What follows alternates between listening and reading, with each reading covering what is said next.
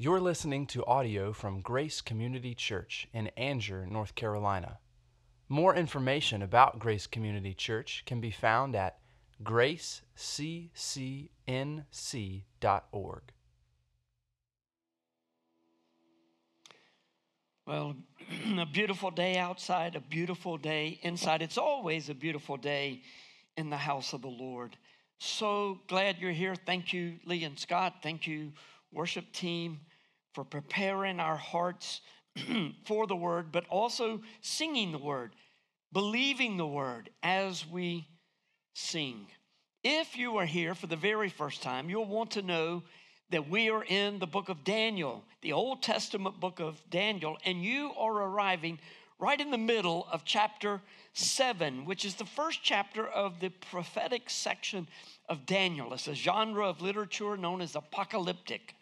And it's some interesting stuff we're reading about in Daniel. We're working through this Old Testament book because we are studying eschatology or the doctrine of last things. After Daniel, we will move to Revelation, Revelation, the book of Revelation, but there'll be a little bit of a time in between, and some of that time in between will be still talking about eschatology or last things. But the reason we're in Daniel before Revelation is that one cannot properly understand Revelation without having a knowledge of Daniel. New Testament truth is always built upon Old Testament truth with the advantage of our understanding Jesus' death, burial, resurrection, and ascension. For the last two weeks, we read about Daniel's vision that occurred somewhere around 550 BC. Daniel saw four terrifying beasts representing four kingdoms. Now, over in Daniel chapter 2, Remember, Nebuchadnezzar had this dream of a statue and it represented four kingdoms.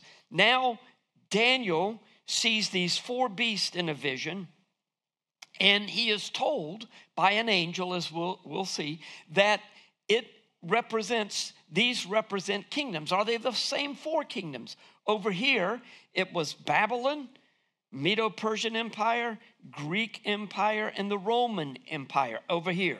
But now, here, some people debate whether or not that last empire was Rome or it was a yet, for us even, future kingdom. Um, lots to think about, especially in this um, chapter, we are introduced to a person who is considered to be the Antichrist. Is the Antichrist a person or is it a spirit of an age in which Satan seeks to wrest power from and control from God and the Messiah?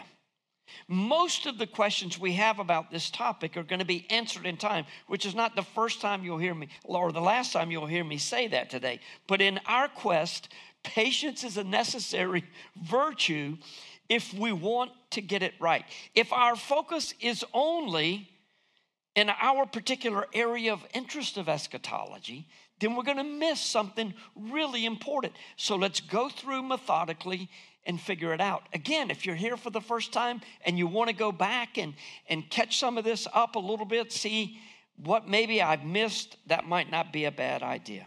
But let's jump into our text, Daniel 7 5, 15 through 28.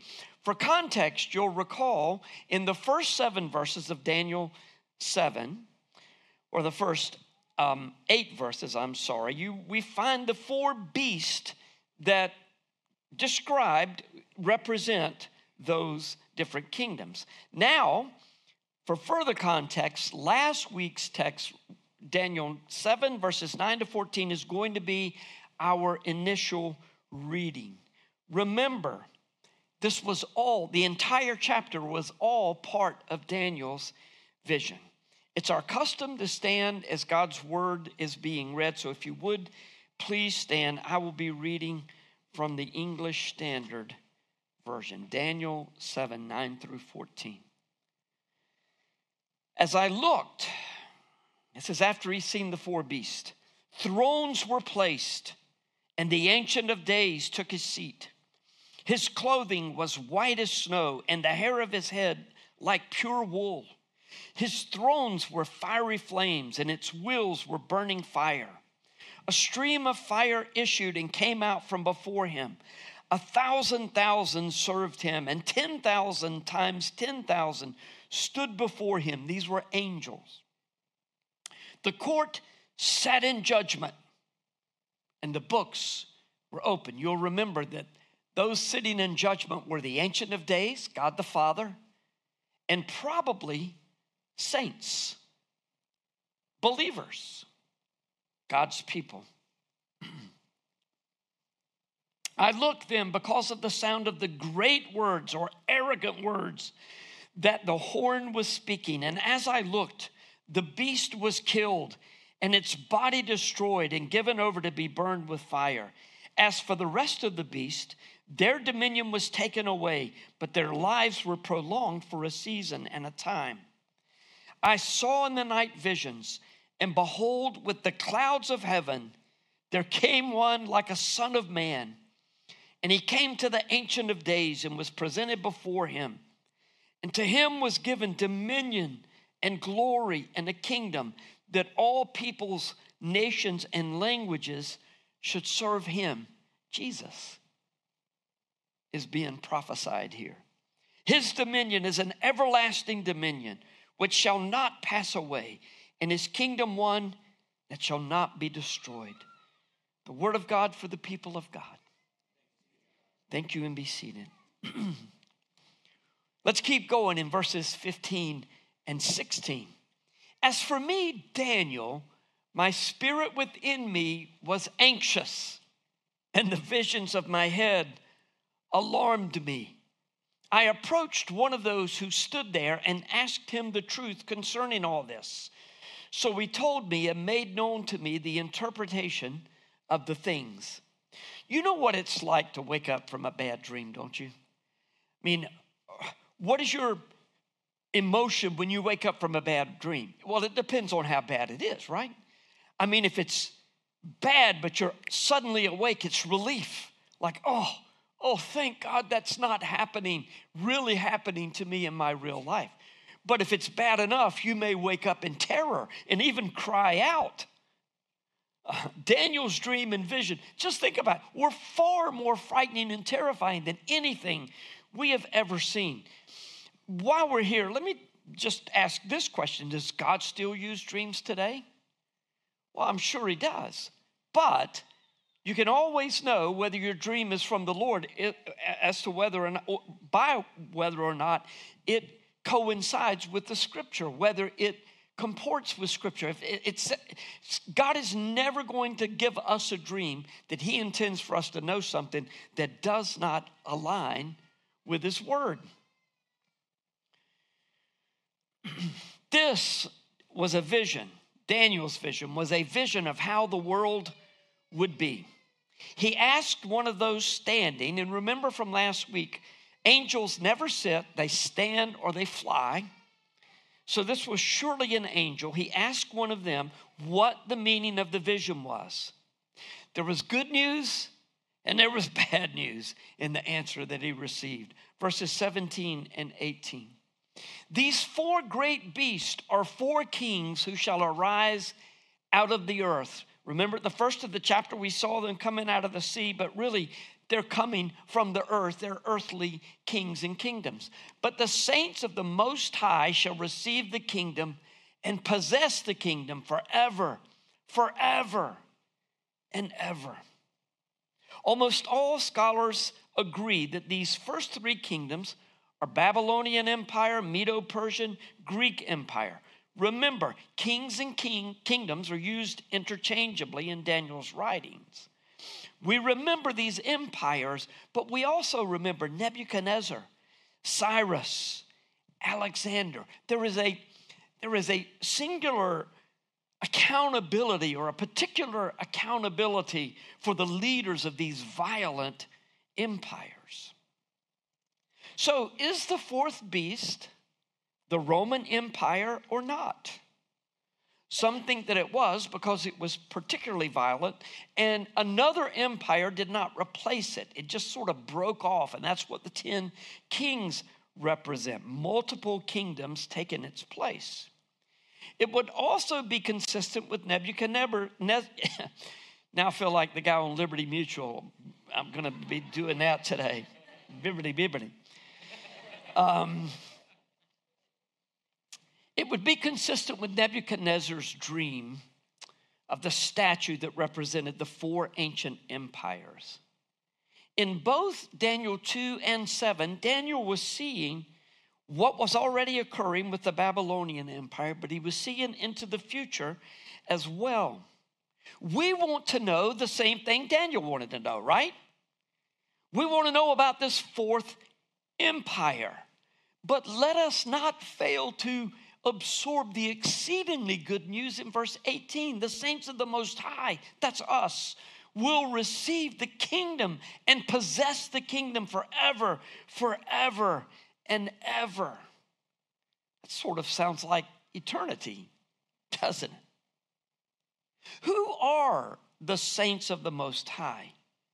Well, in Daniel's day, it was those who trusted Yahweh and believed the promises that he made for his people. Old Testament saints were saved the same way New Testament saints are.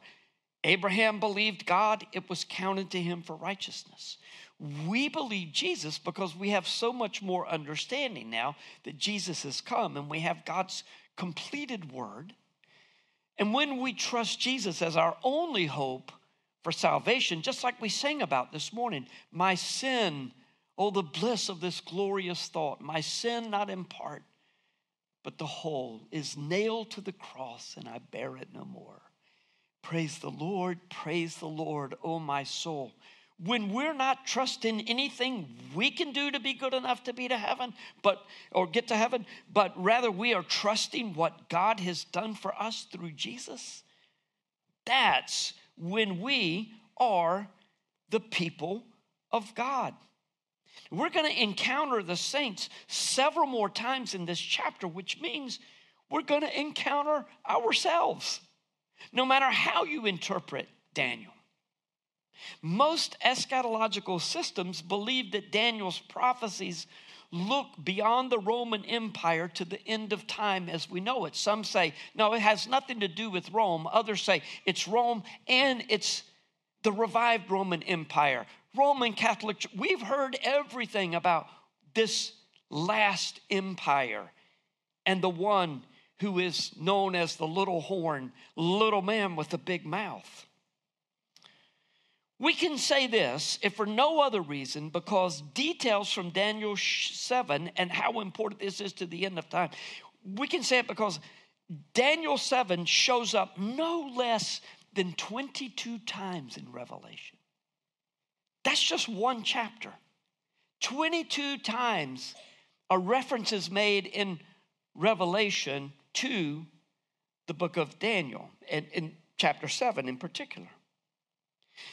That is a reason it's a good thing that Daniel asked the question that we all want answers for in verses 19 and 20.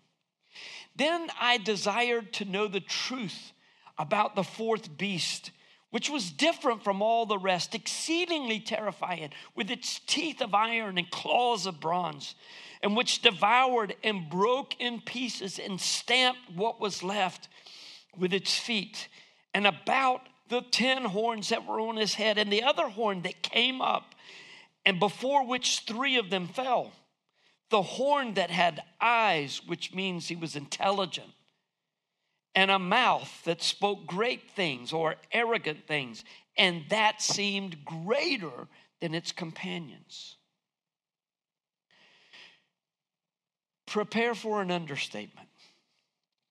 We can see that the fourth beast made a particular impression on Daniel. This beast devoured and broke in pieces with its teeth of iron and claws of bronze, and then it stamped what was left with its feet. Terrible. If you are a dispensationalist, and possibly if you're a historic premillennialist, you believe this bad boy is yet to come. Even if you're an amillennialist, you might have space in your uh, theology for a difficult period before Jesus returns. Only postmillennialists are confident that things are going to get better before Jesus returns. Perhaps by the time we finish Revelation, we'll all be panmillennialist. We believe that it's going to all pan out in the end, right? That's that's what I, I think I'm there all already. Um, by the way, just so you know, it, we will continue all the way through this study. There'll be sheets out on the table right outside the, the door that gives all four millennial positions. And look, can I just encourage you? Maybe, maybe you really like what God is doing here at Grace Community Church, but you don't care about all of this talk about prophecy. It's just over your head. You can't understand it. Can I just encourage you to hang in there? The more you hear something, the more it makes sense. And in fact, one day it's like you can go nine times and it, it's like, it's, it's like, I don't get it. I don't get it. And then the 10th time, it makes sense.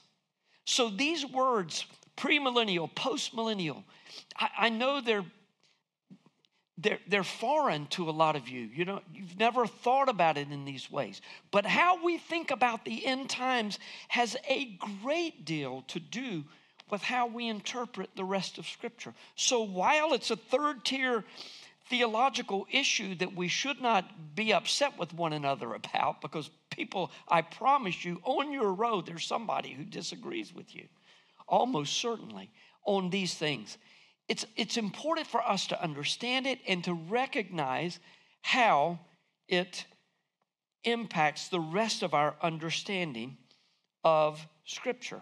So we can't stop there. We're talking about the fourth beast with 10 horns. These 10 horns have been the subject of much speculation over the years. In my early years as a Christian, I was a hardcore dispensationalist. I believe that these 10 horns represented a 10 nation confederation, European confederation, Roman confederation, from which the Antichrist would arise by defeating three of these 10 nations. You can only imagine how often the 10 nation confederation changed in our thinking you know, some people said, well, you need a Bible in, well, a lot of preachers, this is training, good training for all preachers. You need a Bible in one hand and a newspaper in another, although we could say a device of some sort that gets you connected to the internet. You need to know what's going on. Well, in 1993, six nations pulled together to become the European Union and it started growing and you can imagine somewhere around 10 we got excited. And then when 11 hit we're like okay now one of these maybe that's there's the little horn is in one of these and 12 and surely well these two don't really count. You're constantly trying to make it fit but I'm getting ahead of myself. Verses 21 to 22 continue the summary statement about the fourth beast that we have just begun. Verse 21 As I looked, this horn made war with the saints and prevailed over them. Now, this is it's not easy to hear. Until the Ancient of Days came and judgment was given for the saints of the Most High. And the time came when the saints possessed the kingdom. In Revelation, we're going to read that this one that is prophesied here in Daniel 7 was given authority to hurt the people of God. That's not easy, is it? Here we're told in Daniel 7 that he's given this mouth that utters blasphemies. But judgment will be made ultimately on behalf of the people of God. This one, whether literal or symbolic of the world system, that produces leaders who war against believers has a definite agenda that includes persecution of the church. Satan is behind all this, of course, unless you're an amillennialist who believes that Satan was bound when Jesus was on earth. Every system, it seems, has at least one glaring weakness. But every system also has strengths to commend it. I was talking to my, my buddy Denton yesterday, and we were talking about this and things that you just can't make fit in Scripture. Why is that the case? It's not that the people who are writing what appears to be a contradiction are not smart enough to keep that from being. I just think it's very clear that God is bigger than we are. And it's interesting to me, and maybe I'll change my mind before I come to the end of this, but honest to goodness, I don't know that I'm going to say, yep, that's me. I'm a dispensationalist. I'm a historic premillennialist. I'm figuring it out just like I hope you are. If your mind is already made up, please suspend your judgment long enough for us to get through this year because it's going to take almost a year to do it. But why wouldn't there be one system that checks all the boxes? Well, He's God and we're not.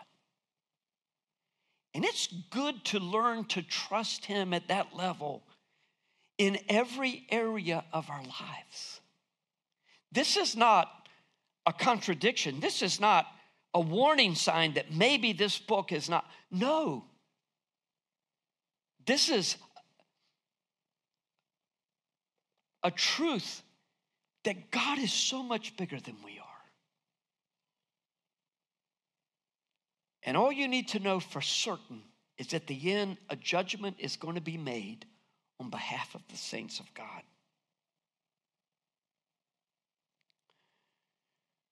Well, in the end, God destroys earthly kingdoms. He provides a kingdom for his children that will be led, as we learned last week, by one like a son of man or Jesus. Verses 23 and 24. Thus he said, As for the fourth beast, there shall be a fourth kingdom on earth, which shall be different from all the kingdoms, and it shall devour the whole earth and trample it down and break it to pieces.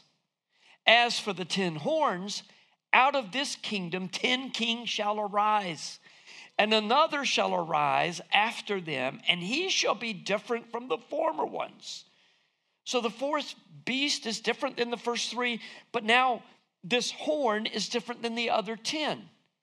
And he shall put down three kings the ten horns and the little horn that will put down three kings. That's where we are. If indeed there will be an antichrist, a single man who will rule the world, he is first prophesied in Daniel 7. Where do we find the Antichrist in the New Testament? The Apostle John is the only New Testament author to use the term Antichrist, but there are several texts that seem to indicate that there is one person who is going to rule over the world at the end, um, such as Second Thessalonians 2 3 and 4. Look at this one. Let no one deceive you in any way, for that day will not come unless the rebellion comes first and the man of lawlessness is revealed and the son of or the, the, son of destruction. The man of lawlessness is going to be revealed the son of destruction who opposes and exalts himself against every so-called god or object of worship. I'm god he says so that he takes his seat in the temple of god proclaiming himself to be god this seems clear. One person will wreak havoc against God's people and declare himself to be God. Wherever we see this Antichrist figure, we see him imitating Jesus every way possible. We're going to engage Jesus' prophecy of the abomination of desolation from Matthew 24 over the next few chapters of Daniel. But this morning, I want us to look at John, who also wrote Revelation. I want us to look how, how John, who also wrote Revelation, uses this term Antichrist. You will be surprised at how few times the term Antichrist is used anywhere in the Bible. 1 John 2 18. Children, it is the last hour, and as you have heard that Antichrist is coming, so now many Antichrists have come. Therefore, we know that it is the last hour. What's really significant about First John is that it was written by John the Apostle, who was also the author of Revelation. And he tells us that many antichrists have already come. There's a debate about when John wrote the book of Revelation. I think it was late in the first century. I think it was somewhere in the late 80s. Others are convinced that it was in the late 60s before the destruction of the temple. It's interesting that our beliefs about the date are not so much determined by archaeological evidence, where we look to that in a lot of other spaces and we look to the circumstances written, but our, our thinking about the dates of these important books by John, especially the book of Revelation, is impacted by our eschatology more than anything else. But that's another discussion for another day, perhaps when Revelation is introduced. Whatever millennial system you follow, we can all agree that the New Testament authors understood that since the time of Jesus' crucifixion, resurrection, and ascension, we have been living in the last hour. These are, brothers and sisters, the last days. When someone says, Are these the last days? Oh, yeah, they have been since the time of Christ. Then 1 John 2 22. Who is the liar but he who denies that Jesus is the Christ. This is the Antichrist, he who denies the Father and the Son. So here's a question Do you know anyone who denies the Father and the Son? Well, Scripture calls them a pretty bad name. Is John referring to the Antichrist or to anyone who denies Jesus? Verse 18 indicates that many antichrists have already come, but clearly not the one of Revelation 13 and following. Can a solid case be made for there being one person known as the Antichrist at the end of time? Yes, there can be. And a solid case can be made against one Antichrist. And as Second John 7 indicates there are many deceivers that have gone out into the world. We'll have plenty more to say about this one Antichrist, but this morning, in the remainder of our time, I want us to think about the spirit of Antichrist that is palpable in our day. First John 4 3. Every spirit that does not confess Jesus is not from God. This is the spirit of the Antichrist, which you heard was coming and now is in the world already. Now you have seen and heard every New Testament verse that uses the term Antichrist, all by the Apostle John. There is a spirit of Antichrist in our world against which believers must steel themselves. We see that spirit clearly in Daniel 7 25. So back to our text. He shall speak words against the Most High and shall wear out the saints of the Most High and shall think to change the times and the law. And they shall be given into his hand for a time, times, and half a time. This is the little horn with the big mouth who uses his words to speak against God, condemn, accuse God, and condemn and, and accuse God's people. Interesting, isn't it, that this one persecutes the saints to the point of wearing them out? What does it mean that he will seek to change the times and the law? In Daniel's day, most likely it meant that, that this evil ruler would try to do away with the Sabbath and holy days and all the things that were important to the people of God. He's saying, no, those days are really not that big of a deal. He would make a mockery of God's law and mock those who live according to the law. Why? He hates God, and by extension, he hates God's people. He will be given this authority for a time, times, and half a times, half a time. Now, most people uh, think that a time represents a year. So a year, two years, and half a year, or three and a half years. Now we're getting into tribulation territory, but it's going to be a while. We're going to have to just leave that for another time, times, and half a time.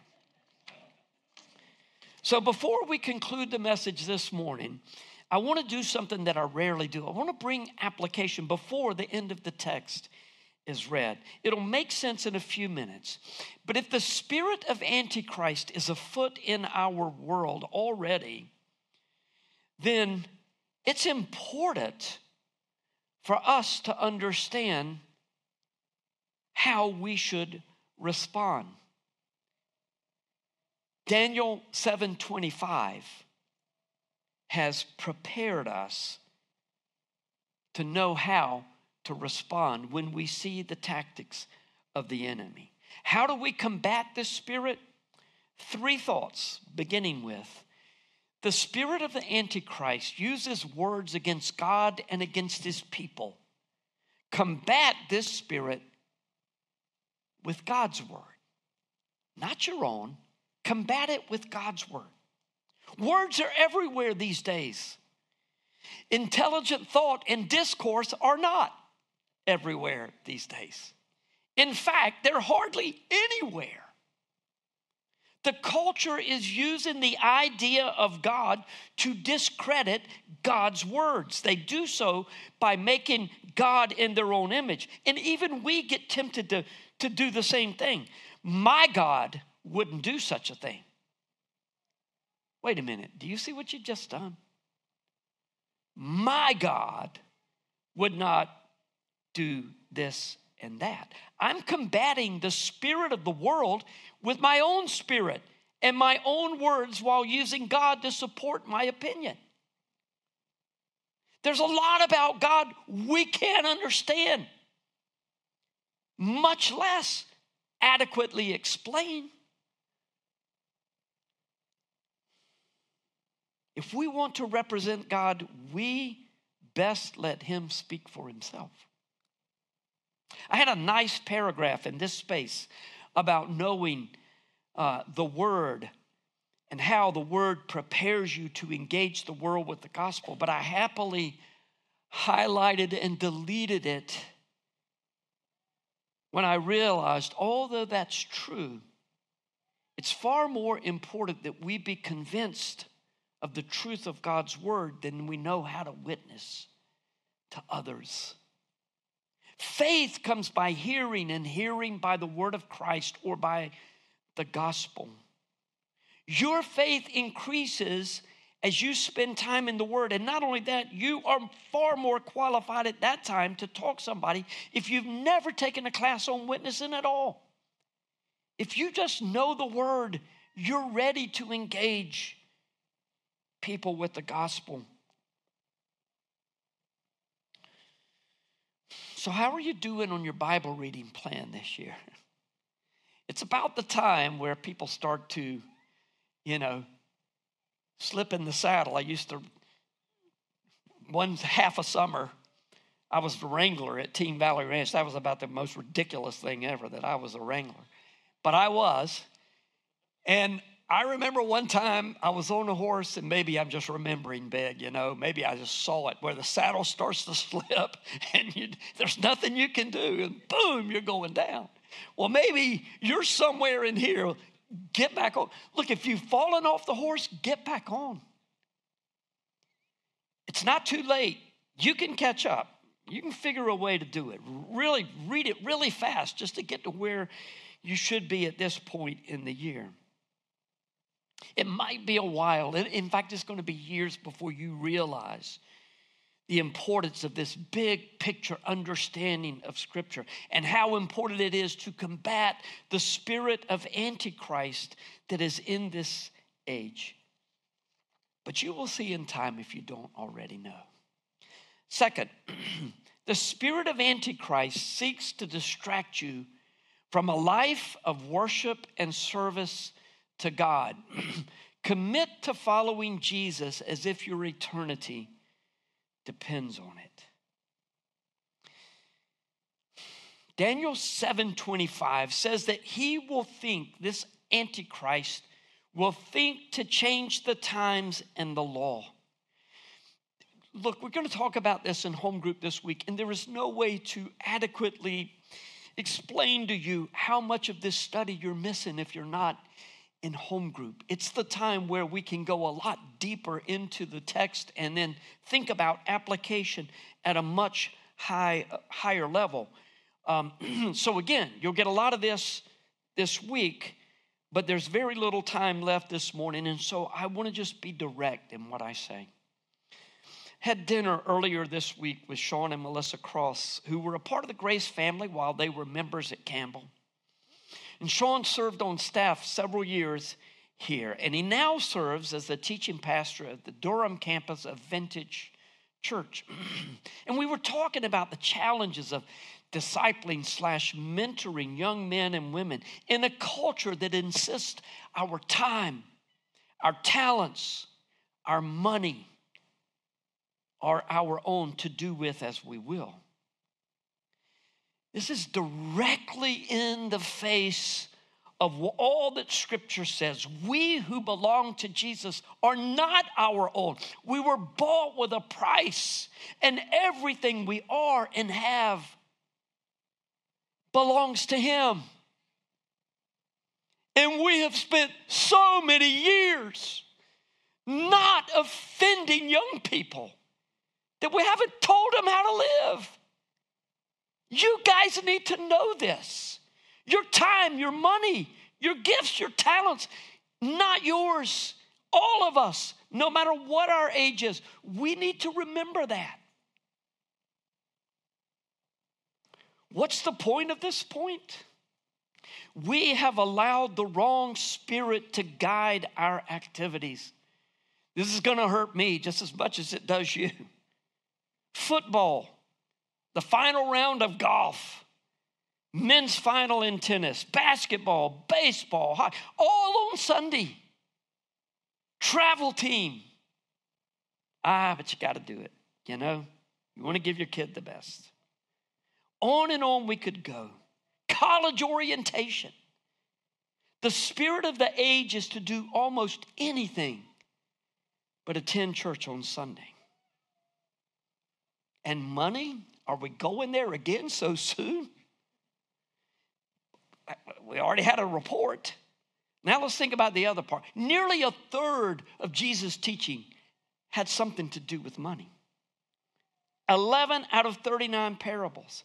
In addition, Proverbs makes it clear that generous people receive as well as they give and that they have a much better life. A spirit of generosity will do you so much good.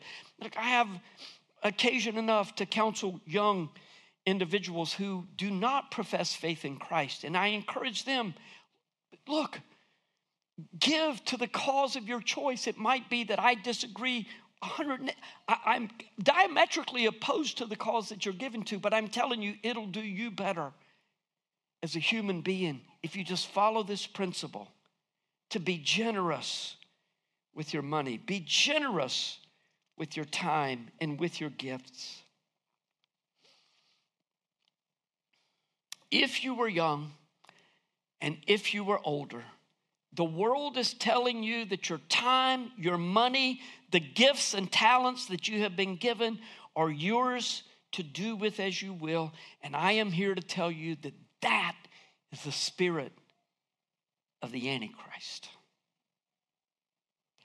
And with that cheery note, our final point of application is it will probably get far worse before we are with Jesus in his fully established kingdom. Worship the Lord and serve others with eternity in your hearts. Look, it, it is not going to get easier from here as we move forward. There might be a lull in some areas, but I'm telling you, where our nation is heading, it's like a, it's like a stock market graph. It, it, it, it trends up occasionally, but oh, it's going down. There are very, very, very, very few instances in history where people turn this around.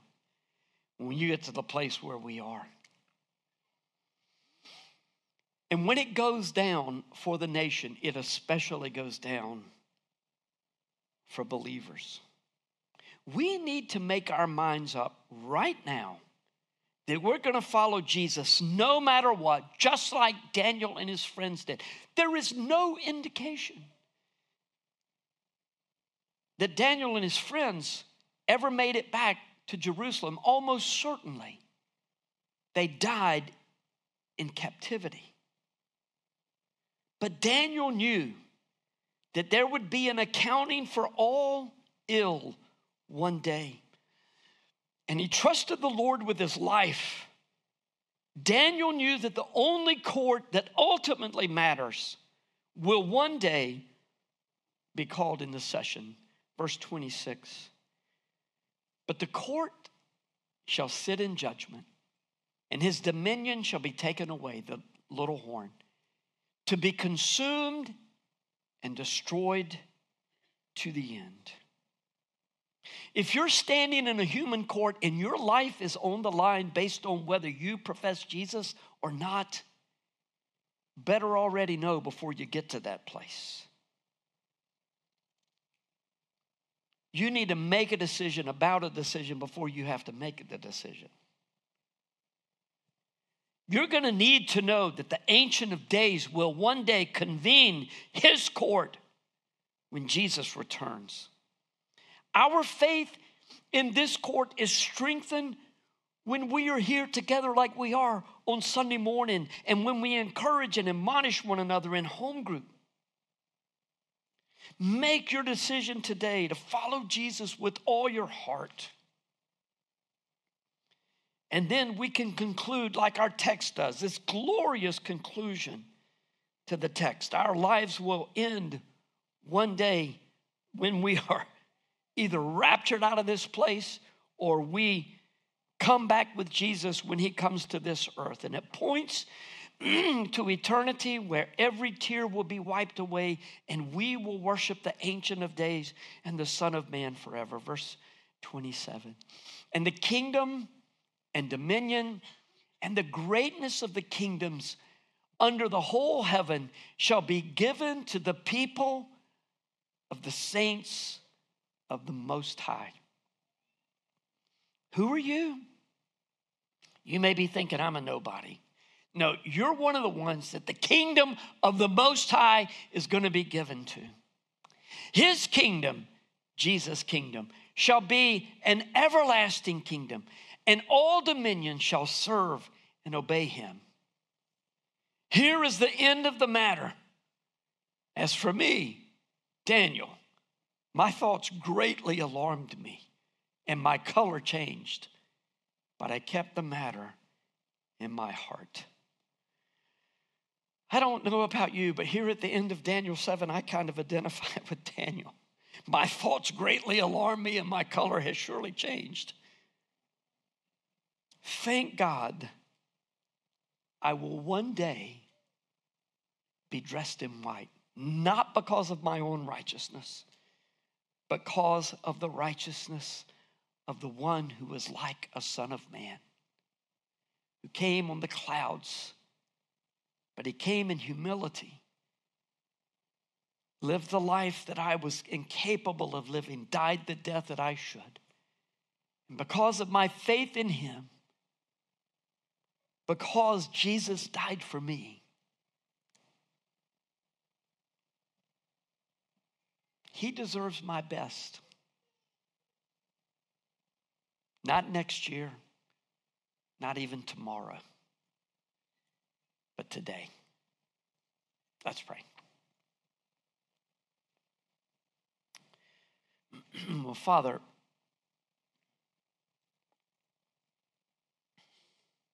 we thank you for this chapter that has taken us three weeks to navigate and understand. Well, we don't understand it, but we we're closer than we were three weeks ago. and so we pray that our hearts and our eyes and our minds would be able to look beyond the chaos and the destruction and the violence of this world and look to Jesus.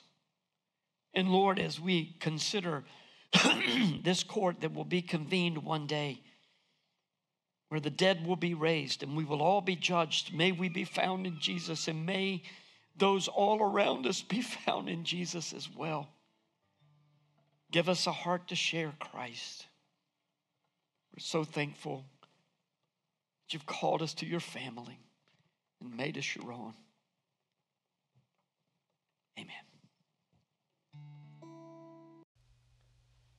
Thank you for listening to audio from Grace Community Church, located in North Carolina.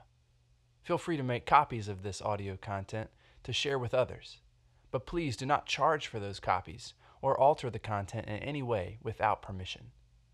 For more information about Grace Community Church, go to graceccnc.org.